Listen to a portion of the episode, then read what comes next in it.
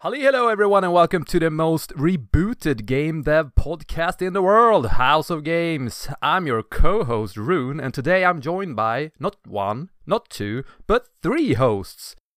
Now, today we're gonna talk about a, I guess, a reboot. So let's head inside the gamer house and see what this week's episode has to offer.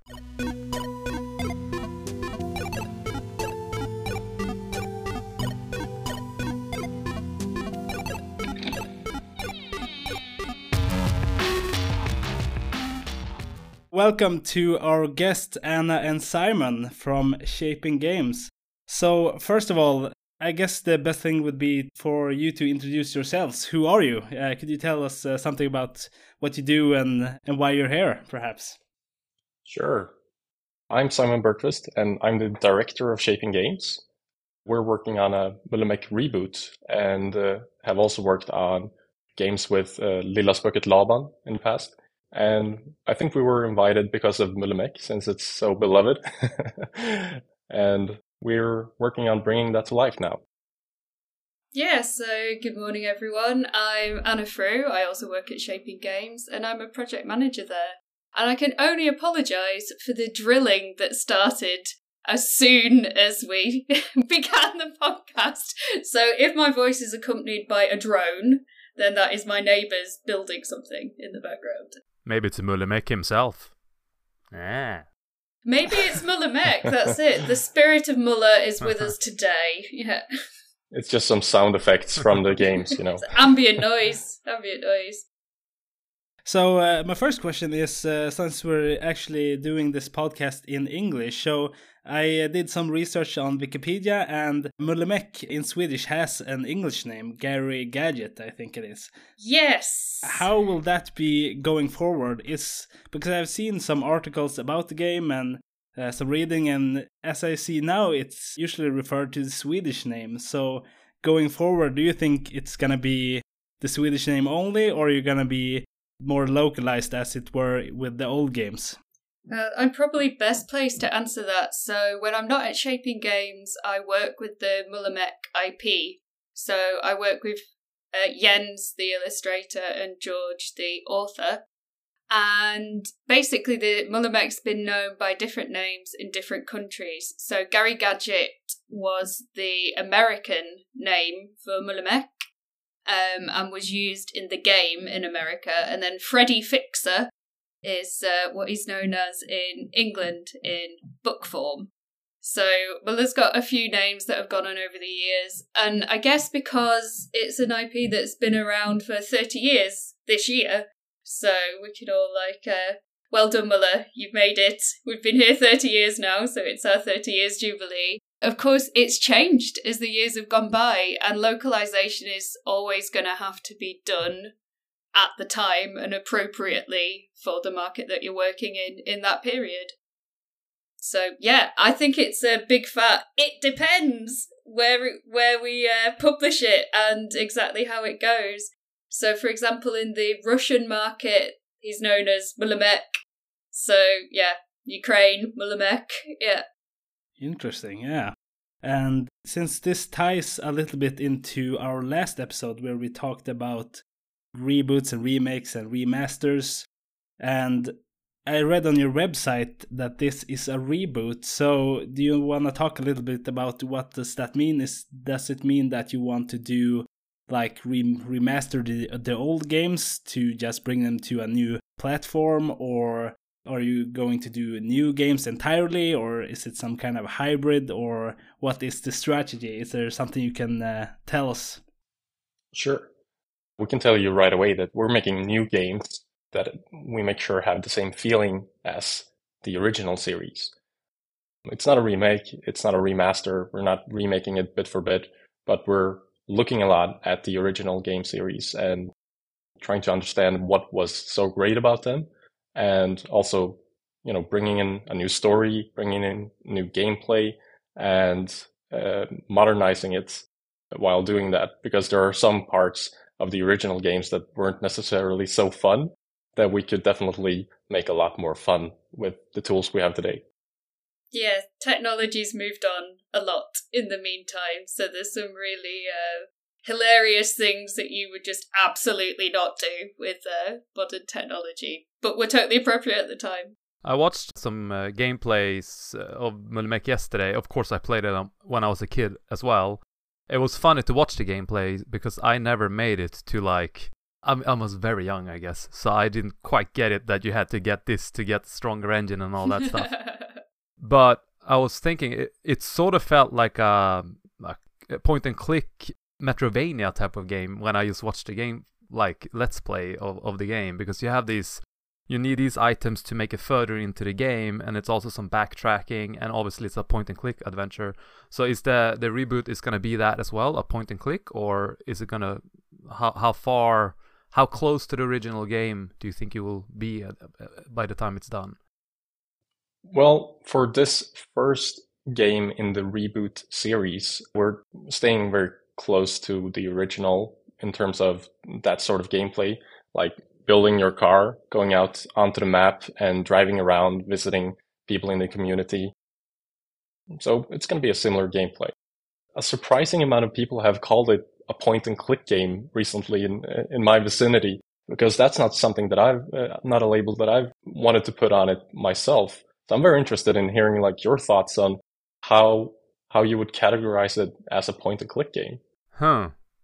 Well, just simply because you move use the mouse and move around and pick up stuff and place them. Like I haven't played that many point and click adventures. Uh, I remember playing Broken Sword on uh, PlayStation 1 back in the day as well, and Mulle Meck when I was a kid. Of course, back then I didn't think about it as a as a point and click adventure, but now that I look at it, I just I don't know. That's but like point and click Metroidvania is something I think about because of that sort of back and forth. But I'm interested. What do you consider the game being?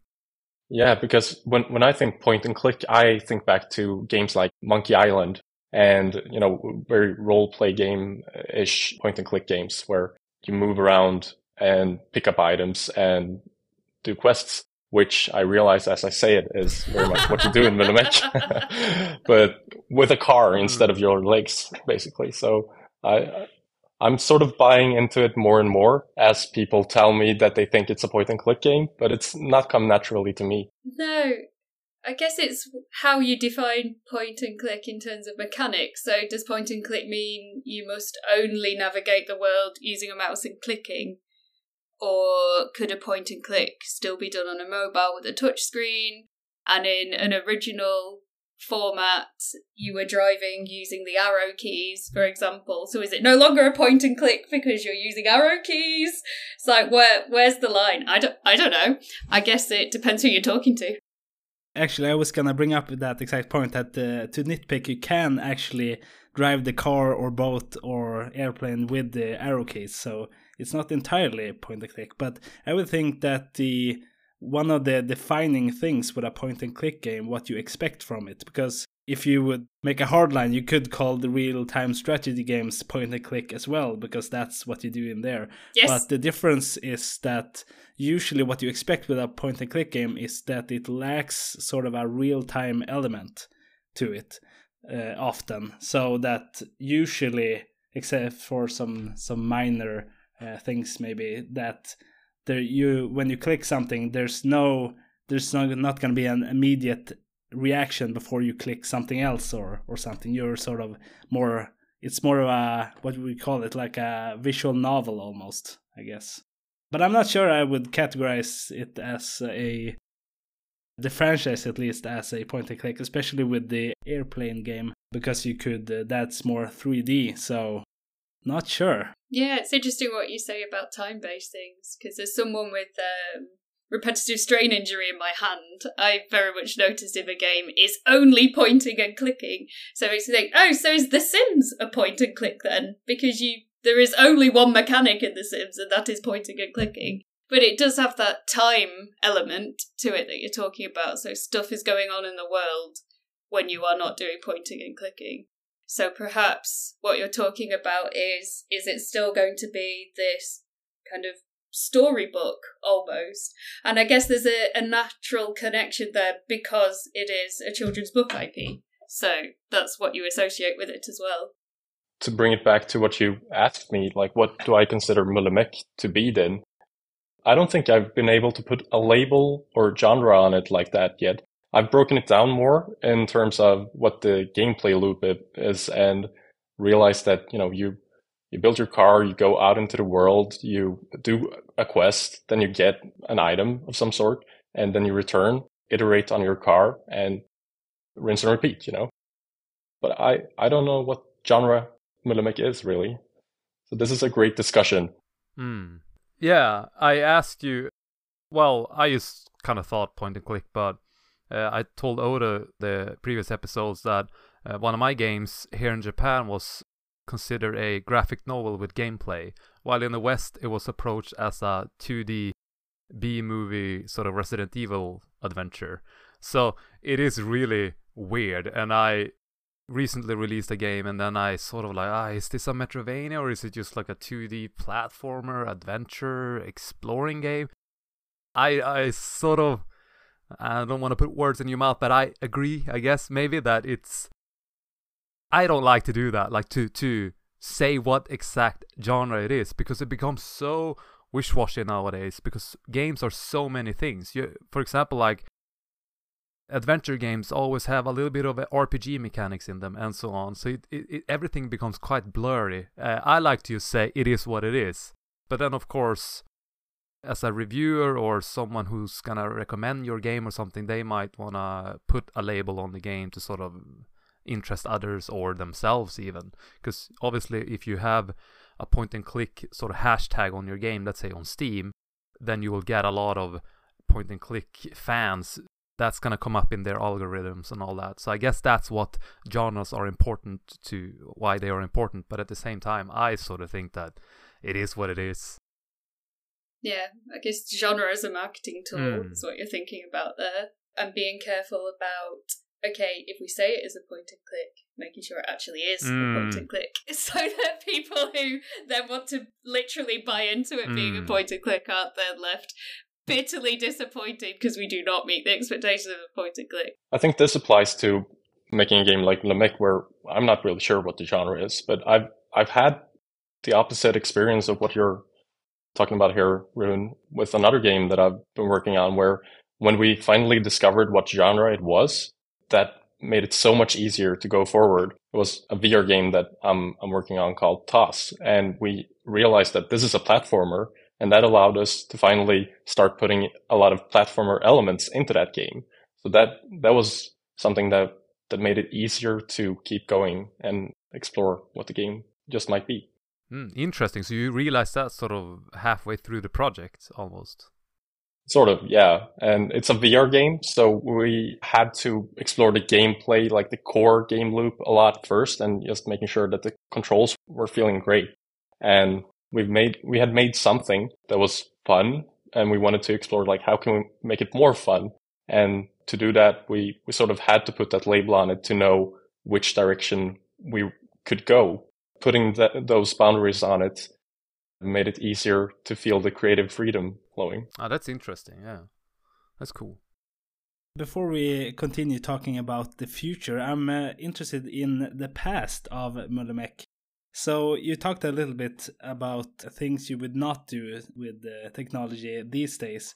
So do you have access to the original source code or are you working like only from a compiled copy and trying to reverse engineer that somehow or how is the situation basically? Well, the technology is totally different. Even if you were going to do a straight remake, which we're not, it would not make sense to use the original code because it wouldn't work. Yeah, remember that the first game came out in 1997. It's been quite a while. Uh, it's now 2023 uh, for posterity to whoever's listening to this in 20 years. And we're now working with actual game engines instead of building something on our own. So we're looking at it as something we're exploring more. I want to call it spiritually, or mm. you know, we, we're lifting out all the things that we want to add to a new game. So we're not reusing or we're not looking at the original code or anything like that. We're making something new. So, what tech stack are you using? Are you using Unity or Unreal or any of those engines? We're using Unity, plain and simple. Yep. I have a, a question too about uh, you mentioned that you also worked on Laban. Did you say that Laban? That's right, Lilla Spöket Laban or Little Ghost Godfrey. Uh, is that a Swedish thing or is that uh? Yes. Uh, okay, so is that like? Sorry for my stupidity and ignorance, but is that like the same sort of creators who made Mulle Meck and Laban, and and how do you get these IPs? Is I guess my question. No, not at all, actually. About two years back now, I think, I, I was in touch with two very different people regarding two very different IPs. One of them being Mulle Meck, and that's how Anna and I met. And another person that wanted to make a game with Lilla Spöket Laban and needed someone to develop it. So it's it's two diff- very different IPs. Okay, cool. Would you say that in a given that you would be able to get every IP that you wanted to work on, and uh, given that you let's pretend that you have unlimited resources, is there any additional games that you would? Uh... Can we tweak the question to it has to be sort of shy child IPs like Mulle Meck and Laban? So what would be what would be your sort of Yeah, exactly. That was exactly what I was coming to. So, uh, okay, okay. yeah, what I was gonna say was that in the '90s, especially in early 2000s, I I would say that in Sweden we had like a really big gaming scene for children. We had a lot of games coming out that I don't know if that was beyond maybe the US and Japan that that was very common in the rest of the world that we had like that amount of children's games from all kinds of book IPs and and similar things. So given that you would have unlimited resources, would you want to do more like reboots or something else with the things that we have in the back catalog, so to speak? Yeah, you're thinking of all the multimedia games that came out back then, which was sort of like the genre of them, I suppose, bringing it back to discussion of point and click games. I think you could just sort of call them all multimedia games, which isn't really a term that's used anymore. I, I guess I'm sort of on this quest to recreate my childhood. no, but yeah, th- that's definitely the kind of games that we want to be working on. That's what shaping games is all about. Creating what I I believe is meaningful games, which would be games for kids that teach them great values. That's really the goal and the vision of uh, of the company to to work on these kinds of games. Yes, and I guess there's a bit of a literary connection going on, certainly at this stage, in terms of using children's IP that doesn't only exist within the gaming sphere, but also has this wealth of material within other things, like the books or small films or audio. Just lots of beautiful illustration as well. I think one of the major attractions, certainly for me, in working with children is there's just some really great art out there that I'd love to work Hmm. with and do more stuff with. I watched uh, Bamse the movies recently, and damn, is that graphics? Sh- I mean, it's like Ghibli Studio quality. It's so beautiful looking. And I was thinking how Yeah. cool it would be to, as someone who's have a my my son turns three next month. Like I was thinking, it would be cool to make like a imagine like Donkey Kong Country 2D sort of adventure game, but you can play two player with your son. Obviously, he's three, so he won't be good at it. But just like in Donkey Kong, you can pick up your little monkey friend. So let's say we play together, and then I need to help my son at times and pick him up and sort of help him. And that this would also make us bond was my idea. And then let's say there is like a a door that you can't open. And I was also imagining this being like Bamse game. So you're playing with Bamse and Lille and their beautiful graphics, the style they have there. And then like imagine there's a door and then I can't get through because I'm Bamse and I'm too big and then I sort of chop him off my shoulder, Lille. And then my son has to sort of run around this door and open it from the other side. So that would be like a quite simple thing, maybe no enemies or no pitfalls or anything like that, but just to sort of so the father in this case has to rely on his son too. So that's like a it will sort of create some sort of uh, we help each other out scenario there. Mm. Co parent child co op. Yeah. Yeah. yeah, So and I thought like now that kids like us or adults like us, we grew up when games were I mean, you know, when we started playing games we were all kids and then now the kids are the ones who makes the games, so to speak. and that's it's interesting that, and I hope uh, we see those types of games where I don't know you can sort of make the the child and the the, the parents bond in a different way, but at the same time make it fun for bo- both the parents and the the kids. So I hope uh, you guys keep making awesome chil- children games, children's games. Yeah, we've been discussing how you would be able to go about mechanics like that in general, like because we, we've been having the same sort of ideas and we've been looking at the same at the market that you're talking about here, which would be nostalgics and gamers that are now parents and want to play games with their kids and bond. It's a very interesting market, I think. And I love your idea. It sounds sort of like it takes two, but for but with Bamse. Yeah. Maybe we can get Joseph Fares on the project. Yeah, yeah. yeah. One more thing, like it's uh, not about kids, but it you said it's an interesting market to explore, and I think that's quite like the people who made games when we grew up, they are now getting really old. That's also a quite interesting market to explore. Sort of games that are sort of adapted to old people who are kind of slow and you know not as quick as they used to be. So that's also quite an interesting thing that I would think we will see more of in the future too. When every like 80 year old is uh, retired and, and, and can't play games as he used to, whatever. So that's also quite interesting. then you throw um, Grandpa Lille Skutt through the door. Yeah, yeah, Grandpa- yeah. yeah. Oh.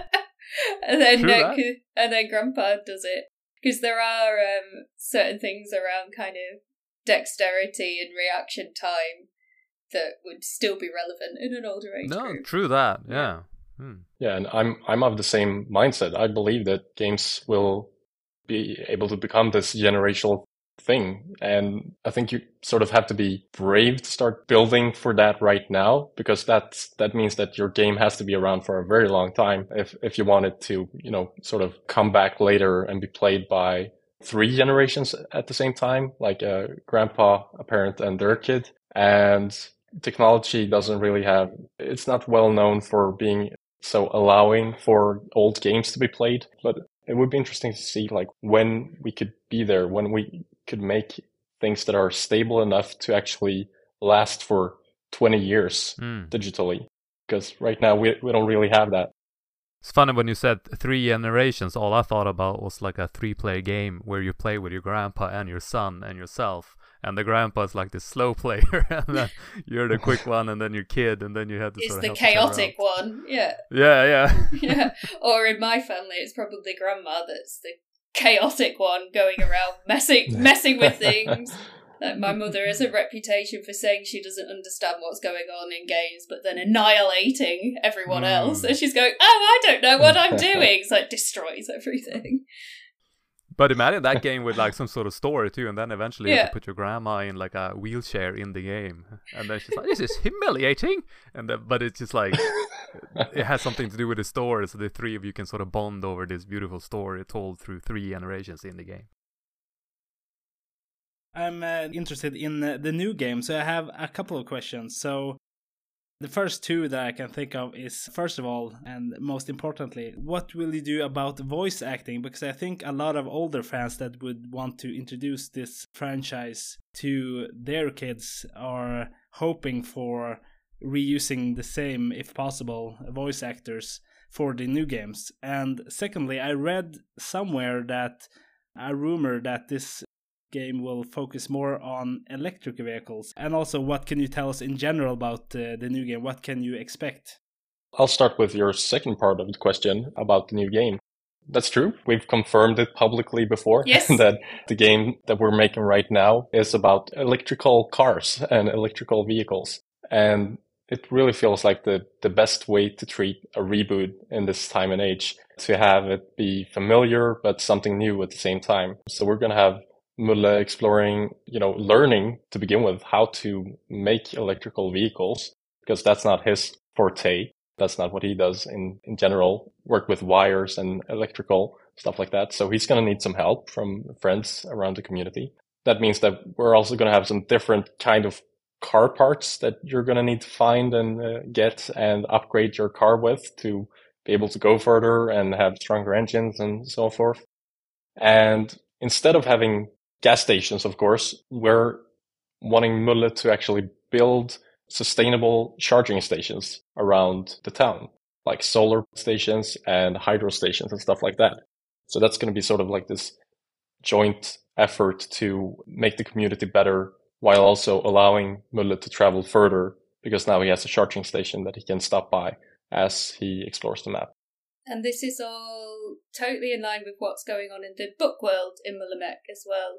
So on the 3rd of February in Friends Arena in uh, Stockholm, we will be launching Mulle Meck Builds an Electric Car, the latest book in the series. And so there's, uh, we don't have the whole arena just for launching this book. It's part of the um, Stockholm eCar Expo. I'm assuming this podcast is going to come out after, but uh, but anyone who happened to have been there may have uh, seen an exhibition that we're putting together where kids can come and interact with like this giant cog wall that we're building up one of the sides, and then they can build the cogs, turn the wheel, and it lights up some lights on Mulle Meck's new version of an electric car, and you can uh, go and mess with the car and build other stuff. Which is why I have loads of cogs behind me. Oh, cool.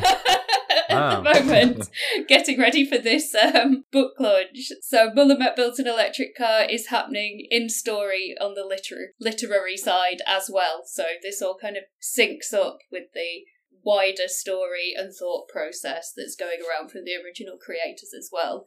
So it's not something that only Simon and I are interested in. It's something that the original creators of Mulle Meck are also very passionate about.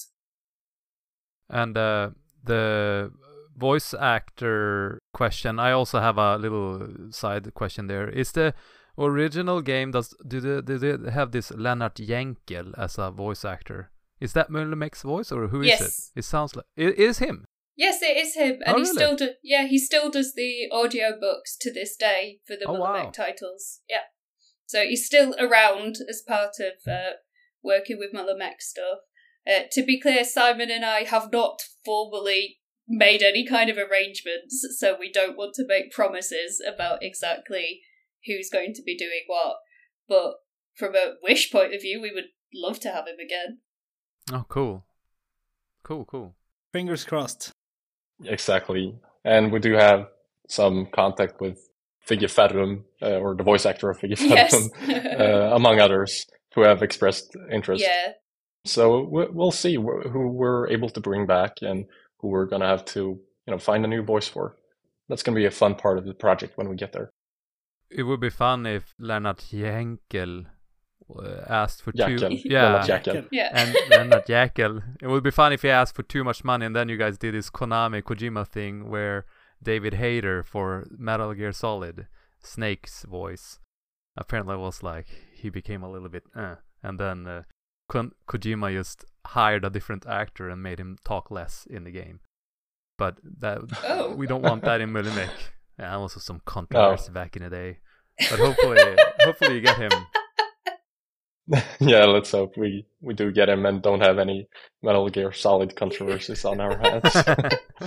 yeah. I have another sort of a I don't know what we call it a factoid or something. I have uh, sort of a, a um, ongoing debate with a friend because we've uh, talked about these games for a long time and both of us grew up with it.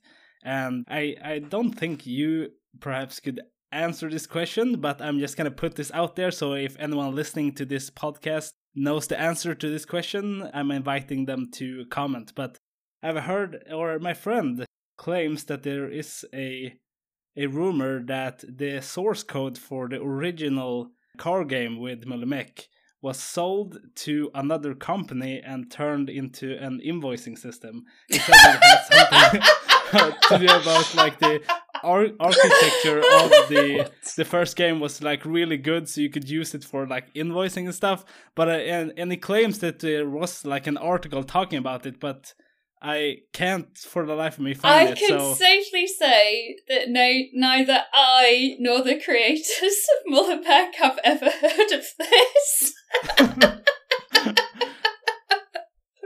but I, lo- I love it as a story. Yeah. Yeah.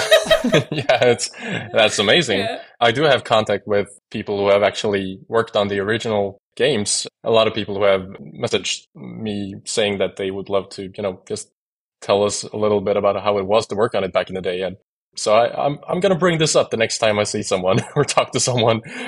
yeah, that's it. I'm I'm gonna ask, but I feel like it probably would have been mentioned at some point. It will seem so very like disconnected with children's game and like a very like a, like an invoice system, very like the opposite. yeah, I find that I find that quite surprising. Yeah. yeah, I don't know where he got it from, but he claims to have read like an article that like mentioned that like because of how the architecture were, it was like really suitable for that purpose. But I uh, mean, yeah. maybe there was one particular developer that worked on it that was like, I know. I know exactly where this could be reused. Yeah. a part of me wants to find out the truth. A part of me wants just this to stay a myth forever Yeah. and, and not look behind the curtains. Yeah, it's kind of more fun to leave it alone in many ways because that's really funny. So I'm uh, curious also about uh, shaping game in general. So I read on your website that you're doing not only games but uh, a lot of other software and consultancy work as well. Do you want to talk more about that? Well, it, it used to be like that, but we're sort of moving away from that in general. So we're sort of focusing the company more and more as time moves on, which is a very natural process. The company is quite new. I, I started it last fall, 2021. So it's, it's not even been a year and a half that it's existed. And basically we're now a video game company and not a consultancy company anymore and are focusing on children's games. Would you want to make your own children games IP in the future? Or do you guys enjoy sort of working on existing IP? And if you want to do your own, what uh, challenges do you see in that? we're creative people and there are every every creative person has a lot of stories within them that they want to tell in different ways. But for what shaping games is right now it's a company that brings existing ips to life and renews them and develops them further and not a company that makes their own ips that's the focus that we're that we have today. Because something we think really carefully about and something that really interests, particularly me, is the notion of legacy and how to take things like these kinds of IPs where the original creators are moving into their 80s and they're about to round off the story as they were as it was. And so how can we work with these IPs in a way that's true to the creators original intentions but still keep them up to date aligned with modern values and relevant for children and young people today so for me I find that very interesting treading this balance between being very respectful of the original IP but finding creative ways to align it with a modern society, basically. yeah and just as i mentioned before finding boundaries is a way to find creative freedom as well Yeah, absolutely. That's it. Rules are super useful when it comes to creative stuff. When you're given a creative brief, suddenly you're away and you can think of how to do things. But if it's like, make anything, then it's Hmm. so much harder. Hmm.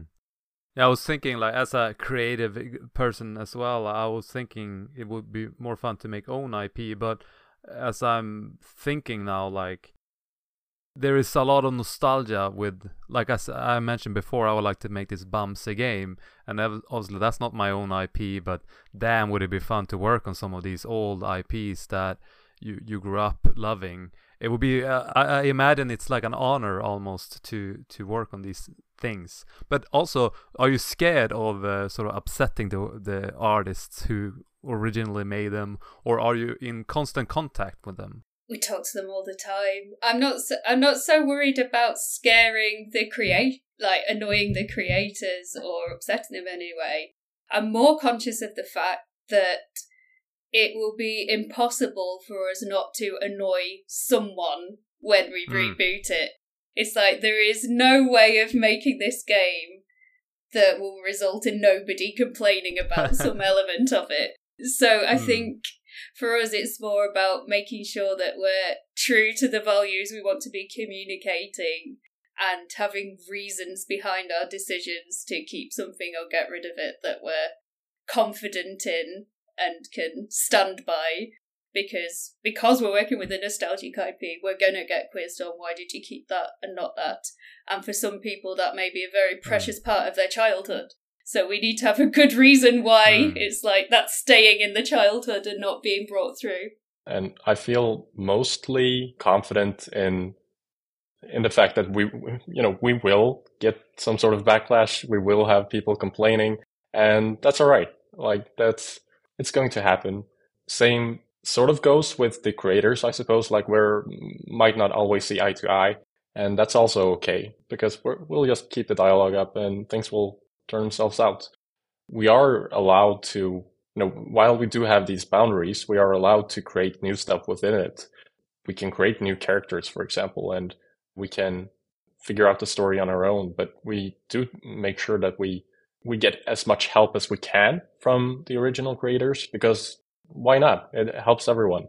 Everyone uh, becomes more happy if we do that. Yeah, and it, everyone benefits from more communication. And if we've done something that's really not true to the IP, then it's gone a bit wrong, actually, because we want it to fit with the IP. That's why we're working with it, because we like it.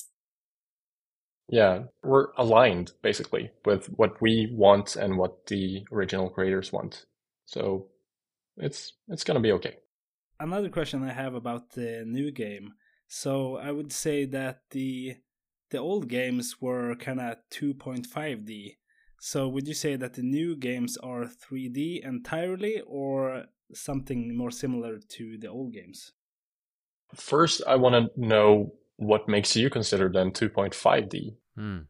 So I would say I would say that it is because you have basically regardless if it's a car or a boat or a plane, you have only like two axes to move in usually. Or maybe I guess with planes you have technically three three directions, but usually there's sort of an overlay like on a map where you have like backwards, forward, right, and left, Sure. basically.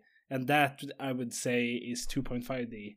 But a 3D game would be where the camera is not like from the top, but rather like from behind, and then you can go anywhere and like forward, backward, left, and right, and then you can go up and down also. Something like that. I think I, I understand what you're getting at. It's sort of like this top down angle that you have on the map that makes it feel 2.5D for you then. Like this, because it's sort of tilted. It's not right from above. It's not from the side. It's somewhere in between.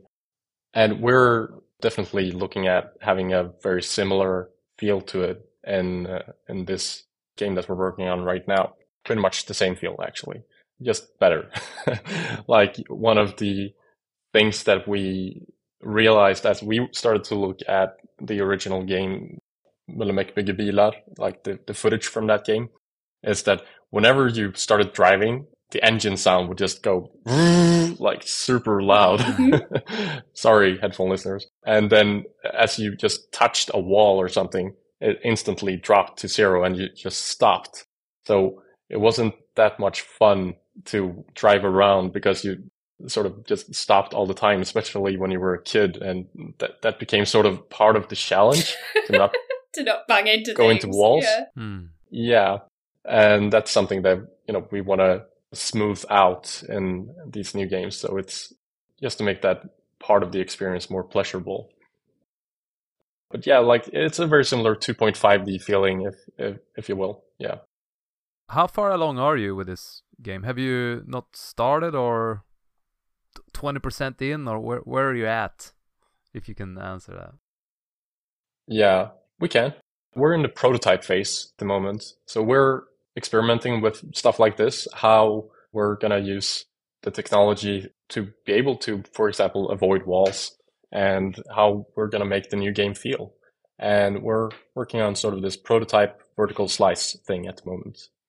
Two uh, quick uh, questions. So, first of all, do you know which platforms that you want to release it on? And also, are you doing localization like the earlier games, or are you focusing firstly on, for example, Swedish and then maybe branching out after that? That's great. I wanted to bring us back to that topic on localization, actually, since we started with that. And I felt like we had some stuff hanging in the air. But we're focusing on Swedish first. Despite our working language being English, the game is being made for the Swedish audience first. The reason that we speak English is because some people in our work team don't speak Swedish. We're international crowd and we want to keep that way. It's part of making the company more inclusive and having more cultures and eyes on it that will help us make the best game possible. What was the first part of the question again? Sorry. Which platforms? yeah, exactly, exactly. Where you, do you want to release it? Like on consoles and PC, or only PC, or you know? We've realized that this game, just like the original game series, is made for kids first and foremost. Even if we do have people that used to play the original series, uh, we, even if we do have nostalgics like myself, nostalgics aren't the main audience. Like we, we need to make something that's fun for kids first and foremost. And kids do enjoy playing on mobile today. And some enjoy playing on PC as well. Nostalgics definitely enjoyed playing the original game on PC. And we we want to you know be where our audience is. So we're right now looking at mobile and PC, but we haven't set it in stone yet. That's part of the prototyping as well, and part of you know making an entire go-to-market strategy for the game. And we are interested in console as well, of course, but we will probably not start up with that. We will probably wait a bit until we make it for console and release it on something like mobile and PC first. I think Nintendo Switch will be perfect for this type of game. I know someone who know how to port to Nintendo Switch. And also, if you want to translate it to Japanese, I know someone downstairs. All right, maybe we might be in touch. Yeah. the Nintendo Switch does feel great for this type of game. It does. I agree. Do you also happen to know anyone that does Chinese translation? Because uh, that that's our uh, biggest market for Mulle Meck books. We sell more in um, China than oh, anywhere oh, else. I know someone who speaks Chinese in Umeå. Oh, there we go. yeah. Good friend with us, as a matter of fact. And she speaks Swedish too, and she's lived in Sweden, I think, long enough to sort of get the Swedish culture, because that's something that's important. that I thought was interesting. Yeah. yeah. like when my wife translated my games, it was like they're very Japanese, so she sort of got a hang of it and it's very anime. But when she helped me translate my latest game, it's very westerny, and it was a bit like I had to come in and explain a lot of things, and she didn't quite get it. But the first three games she translated was perfect, and like from the Japanese reviews, they were very sort of pleased with the translation. So I think that that that cultural thing is important when you translate games, and I also talked to a lot of uh, translators here in Tokyo that work on translations and they basically rewrite the games which you never think about when you play yeah. games but yeah. it's like a, almost a completely different game because they have to sort of translate it from a culture to another culture not yes. just the language because exactly. google can do that yeah you yeah. need to take the cultural references because uh, sadly not everybody knows what Surströmming is for example mm-hmm. but uh, my our friend in, uh, sadly. in Umeå, she, yep, she's sadly. lived in Sweden long enough. Yeah, that she knows things like that. So yeah, it's taking the things that work in Sweden with a Nordic audience and yeah. for anyone else make no sense. Like, mm. and she has a child, so maybe she's even maybe she's perfect for this. Yeah, maybe. Well, maybe she's already reading the books. Who knows? Yeah. Could you just elaborate a little bit shortly about Mulle Meck in China? Because that's completely new to me. I never would have guessed. So tell us more about that. First of all, what is it called in China? Pretty sure it's still called Mulle Meck, actually. Let me see. I've got all the books right next to me up here. I can't read Chinese, so I'm not going to be able to read it out to you. But the Chinese publishers are actually really, really great promoting Mulle Meck and doing events around it. They send us pictures every year of these wonderful events they do where they like build loads of cars and there's like they're like cardboard cars so there's just all these children in little cardboard cars that they make. Ah, here we go, here's one. Oh, smashing things. It's a high up shelf. There we go. Ah, There's look uh, Interesting. Very cool. So, could you send us a photo? I would love to have something like that for our thumbnail for this episode. Yeah, sure. M- Mulle Meck in uh, Chinese. This is uh, buffer hjälpa till. And here we go. I can. Um, so there's the Swedish one, and then there's the Chinese one. So you can see them side by side, sort of. I think it's interesting how we were talking about how the culture translates, and with Mulle Meck, the Mulle Meck books, they've just been straight up translated, right? Nothing's actually been changed within the books, as far as I know. So that tells us that the audience that we do have in China with the books, they love it for Swedish culture. They want the Swedish culture to be, you know, what it's all about. So that's something, learning that we want to bring with us to the games as well. You should get uh, Greta Thunberg. I don't really know what her name is, the fa family name, but uh, Thunberg, I think. Yeah, if it's about uh, renewable energy and all that, it would be neat to have her in a in a in a corner of the game somewhere. that, that could be good PR. Get her in as an Easter egg somewhere. Yeah. she's sitting on the street. She refused to get off the street because she's striking. And then you have to change your engine to an electric engine, and then she get off the street, and you can continue the game. I'm not sure um, shutting down uh, climate protests is perhaps the message we want to send when we're trying to promote sustainability. But me, no, I, I was imagining that Mulle would join in on the protest. Yes, I think that would make more sense. That Mulle Meck, who's currently on his uh, journey into sustainable um, engineering, would well, perhaps... he would technically do that if he has a like a petrol engine, and then he's trying to get through to the next scene, and then there's a little girl sitting there who refused to get off the street, and then he has to get an electric car, and then there you go, and they go together. They go to some protest thingy to for the environment, but I don't know if it's that much about the environment. It just sounded a little bit like that when you guys mentioned it's, it's about uh, electric cars. I I do have one small anecdote about Greta Thunberg. I was in San Francisco this March for Game Developer Conference, and on the street that my hotel was, walking up some of the hills in San Francisco, well known hills, and turning back, I suddenly saw like this five meter, I don't know, like three, four story tall mural of Greta Thunberg. Wow.